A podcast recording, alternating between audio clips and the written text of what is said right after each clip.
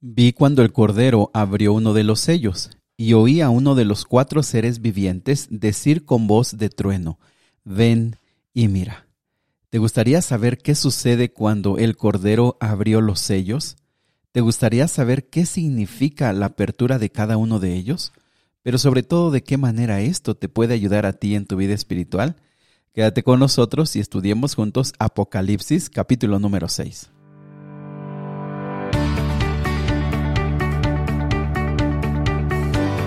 Nuevamente bienvenidos amigos y amigas al plan Raivados por su palabra. Qué gusto saludarles esta mañana. Seguramente siguen los festejos de fin de año. Bueno, animarte para que sigas cuidándote, sigas eh, midiéndote, pero sobre todo sigas ah, disfrutando la vida, disfrutando los días que nuestro Dios nos da, porque eso es el todo el hombre, dice la palabra de Dios. Muy bien, pues vamos a seguir con nuestro estudio. Te invito para que vayamos a Apocalipsis, capítulo número 6. Muy bien, pues cada vez más nos acercamos ya al final de nuestro, nuestro reto. Ya estamos en los últimos días, apreciados amigos, estamos llegando ya al final de los días. Y bueno, nos vamos, eh, vamos terminando con uno de los desafíos más grandes, que es estudiar y tratar de comprender un poquito más el libro de Apocalipsis. Muy bien, pues eh, nos quedamos con, con, el día de ayer con esto de los sellos, de este eh, pergamino, de este rollo que tenía estos sellos. Y bueno, el capítulo de hoy nos habla de qué sucede, qué pasa cuando se están abriendo estos sellos. Muy bien, debes de saber que para Apocalipsis hay diferentes eh, formas de interpretar, diferentes puntos de vista y diferentes maneras de entenderlo, ¿no? Hay algunas muy extremistas, sin fundamento, solamente eh, se leen y, bueno, se, se trata de de aplicar a lo que se va entendiendo. Sin embargo, hay métodos y hay maneras que tienen más teología, tienen más profundidad, tienen más seriedad en el estudio. Y bueno, yo quiero compartir contigo una de las, eh, de las maneras más serias, más formales de interpretar la profecía apocalíptica que va unida con, con Daniel, que va unida con, bueno, si no sabes a qué me refiero con Daniel, me refiero al libro de Daniel del Antiguo Testamento, que también es un libro profético. También esta interpretación que yo voy a compartir contigo va unida con eh, Mateo capítulo 24, que es también una porción eh, que habla de los eventos finales. Y bueno, es una postura muy prudente, muy sana, muy, este, también te digo, muy fundamentada y que estoy seguro que te va a ayudar.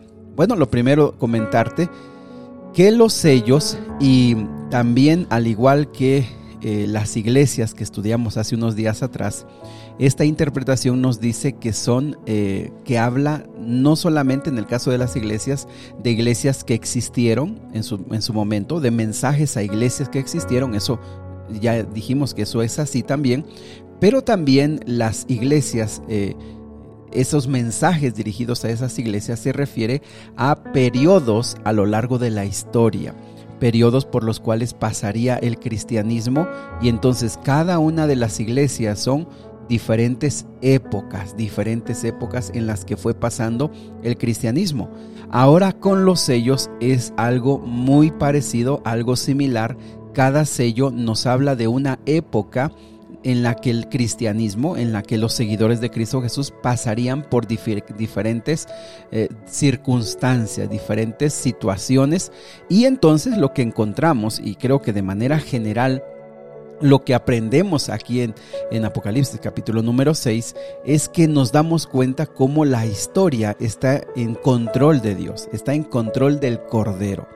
La historia no se sale de los lineamientos que Dios ha, provisto. Es cierto que el ser humano tiene, eh, pues, vamos a decir, la última palabra en el sentido de sus decisiones, pero la historia también está sujeta. También la historia va guiada por nuestro Dios, así que no está fuera de control este mundo. Muy bien, entonces vámonos con los sellos. Voy a compartirte, no voy a leerlo todo, más bien te voy a ir dando así como un pequeño resumen y comentario eh, te invito para que abras tu Biblia entonces en, Apocalipsis capítulo número 6 y vamos a, a, irlo comentando. Mira, del versículo 1 y el versículo 2 nos habla de que se abre el primer sello y ese primer sello tiene que ver con un caballo blanco y el que lo montaba dice tiene un arco y le fue dada una corona y salió venciendo para vencer. Esto se refiere, eh, como les digo, se refiere a diferentes épocas, a diferentes eh, momentos que ha pasado el cristianismo y esto el análisis nos lleva a entender que fue la iglesia apostólica, es decir, la iglesia que fundó Cristo Jesús hasta el más o menos por ahí del año 100. Esa iglesia fue una iglesia vencedora, fue una iglesia que salió victoriosa, fue una iglesia que predicó el Evangelio con gran poder. Es más, eh, acuérdate que ya Pablo eh, decía, Pablo dijo eh, en su tiempo que todo el mundo debajo del sol ya se conocía el, cristianismo, es decir, fue una iglesia vencedora como lo es este caballo. El segundo sello del versículo 3 y versículo número 4 dice de la siguiente manera. Cuando abrió el segundo sello, oí al segundo ser viviente que decía, ven y mira. Y salió otro caballo bermejo, y al que lo montaba le fue dado poder de quitar de la tierra la paz y que se matasen unos a otros, y se le dio una gran espada. Eh, tal como Jesús lo había predicho, la predicación del Evangelio provocó una gran resistencia por parte de las fuerzas del mal, ya lo sabes, desde los judíos y después los gentiles. Pero fue, amigos, a partir del segundo siglo cuando las autoridades romanas persiguieron duramente al cristianismo y derramaron la sangre de muchos mártires. Como lo hemos estado estudiando, ¿verdad? Desde el tiempo de, Juan, de Pedro, eh, de Pablo, ya se estaban viendo algunas persecuciones, pero bueno, fue a partir del segundo siglo, por eso aquí dice, habla de que se acaba la paz y entonces hay muerte. ¿A quién se persigue? Pues eh, tristemente y difícil, estaba aquí anunciado, bueno, vendría una persecución y hubo muchos mártires. El tercer sello, versículo número 5 y 6, mira lo que dice.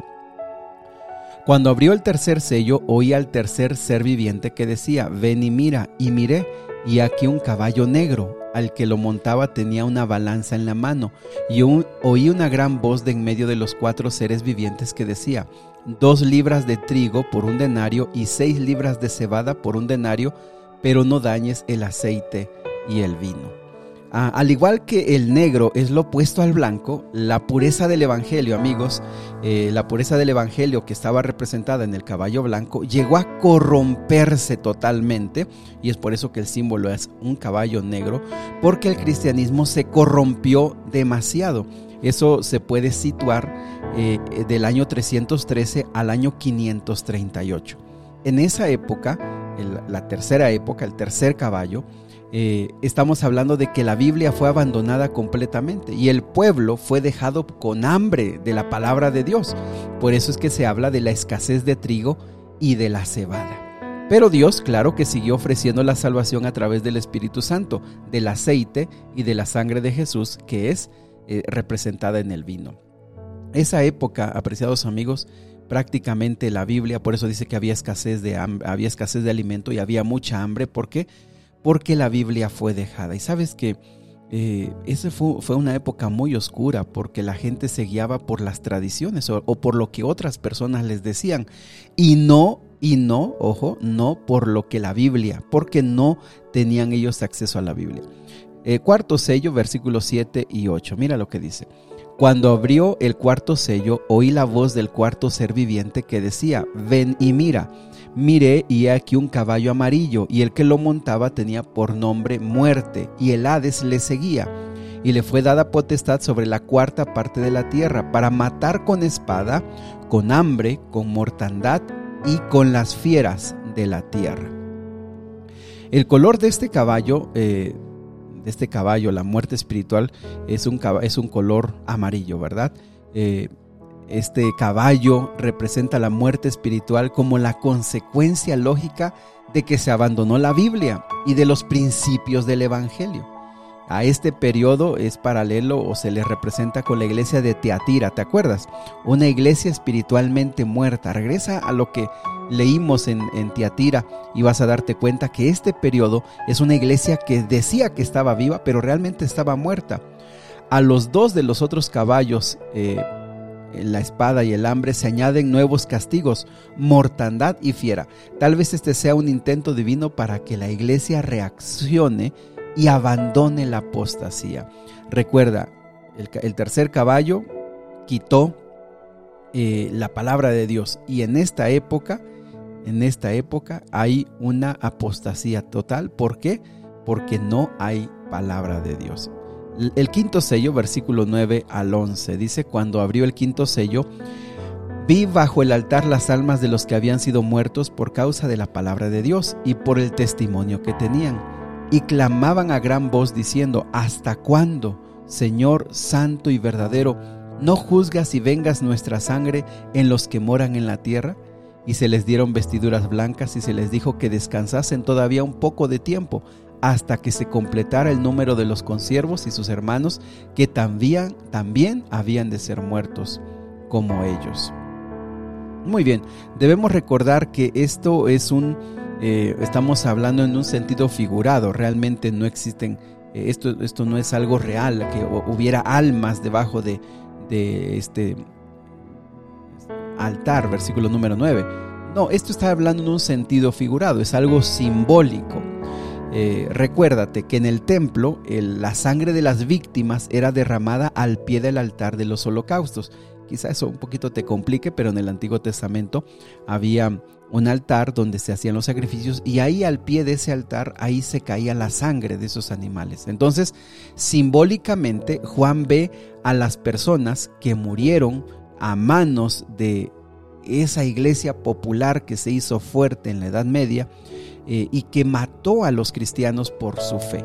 Entonces esos mártires que son dignos, ¿verdad? De, de todo el, amor y el, cariño y el cuidado de Dios, ellos están pidiendo, ¿verdad? Que no se olviden de, que han sido muertos por injusticia de esta iglesia popular y entonces eh, están pidiendo que sean vengados.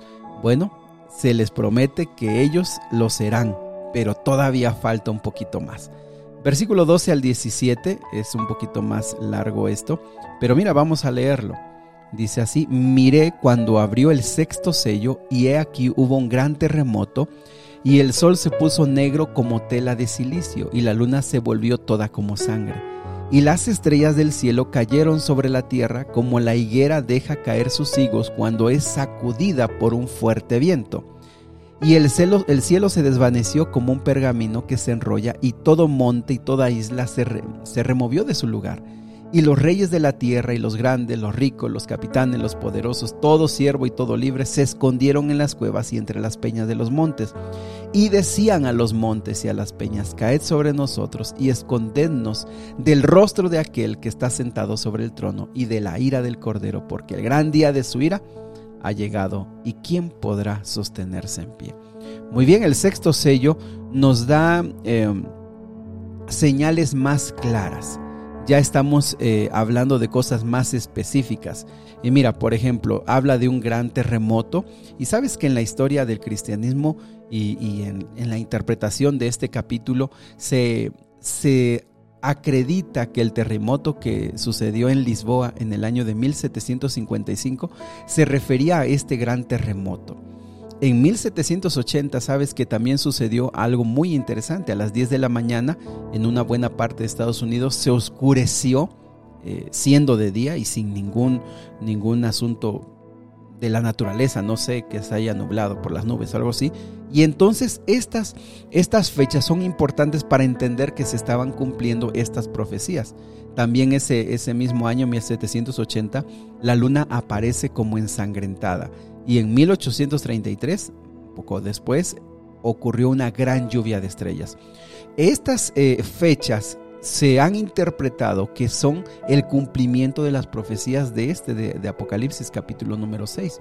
Entonces, aquí em, empiezan a enlazarse dos, dos, señales. Primero vemos ya señales del, del tiempo de fin, ya cerca de la venida del Señor, pero también vemos ya las expresiones de los ricos, de los grandes, de los poderosos, pidiendo que les caigan las peñas porque no quieren ver a aquel que está sentado en el trono y entonces aquí hay una pausa.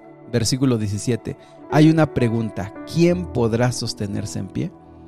Aquí eh, nos va a hacer una pausa, un paréntesis para responder esa pregunta, ¿quién podrá sostenerse en pie? El capítulo 6 va terminando hablándonos de que ya como que se ya va llegando un clímax donde nos va a hablar ya de la venida de Cristo Jesús. Por eso es que nos dice que en los, cuando el Señor venga, los reyes, los ricos, los poderosos, los capitanes y todos eh, gente que por supuesto no aceptó a Cristo Jesús, mm, decidió no creer, no amar a Cristo Jesús, se llenarán de terror y de miedo y entonces dirán que caigan sobre nosotros las peñas y que nos escondan de aquel que está sentado en el trono. Y entonces cuando nos va a seguir contando lo, lo siguiente, dice, hay una pregunta que interrumpe y dice, ¿quién podrá sostenerse en pie? Mañana estaremos viendo esa, la respuesta a esa pregunta. Pero hasta este momento, amigos, yo reconozco sinceramente que es complicado solamente a través de un audio poder compartirte la interpretación, poder compartirte el significado de estos sellos. Y si después de todo esto se complica que tú lo puedas, eh, yo te lo pueda compartir, solamente quiero que recuerdes por lo menos dos cosas. Lo primero es que estos sellos nos hablan de la historia de la iglesia desde que Cristo Jesús la fundó hasta este tiempo, número uno. Y número dos, que nos quede claro también que en estos periodos, en estos sellos, nosotros vimos cómo Cristo Jesús le mostró a Juan lo que sucedería. Y de esa manera escondida, en el sentido de que quizá ellos no lo comprendieron todo en su tiempo, pero se va mostrando cómo Dios tiene el control de la historia. Yo quiero preguntarte, si Dios tiene el control de la historia y Dios anuncia anticipadamente lo que va a suceder en este mundo, yo te pregunto, ¿no es mucho más sencillo que Él pueda dirigir nuestra vida, que Él pueda sostenernos en medio de las dificultades? Tienes a un Dios poderoso, tienes a un amigo cercano que es el Todopoderoso, el cual tiene en sus manos el destino de este mundo, el cual no se le ha escapado nada.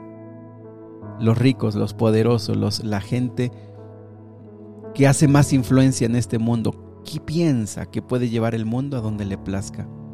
Sin embargo, el Todopoderoso, el vencedor, el Cordero, Cristo Jesús, sabe, ha puesto una historia y va llevando a este mundo para que termine en el momento que Él lo desee.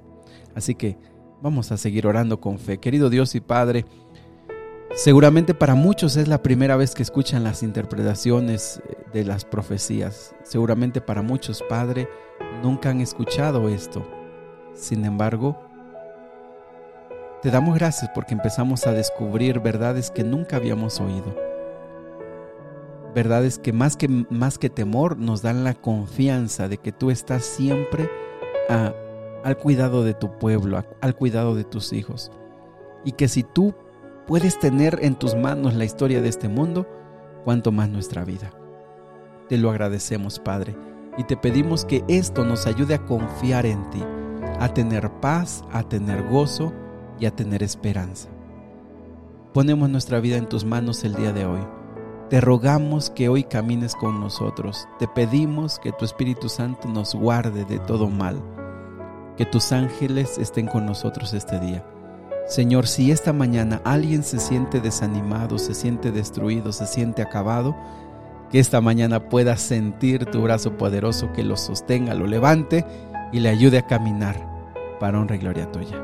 Te lo pido en el nombre de Jesús. Amén. Mis amigos, que Dios me los bendiga, que pasen un excelente día. Eh, sigamos avanzando, vamos llegando al final de este reto. Con la ayuda de Dios lo vamos a alcanzar. Le mando un fuerte abrazo. Si Dios lo permite, nos vemos mañana.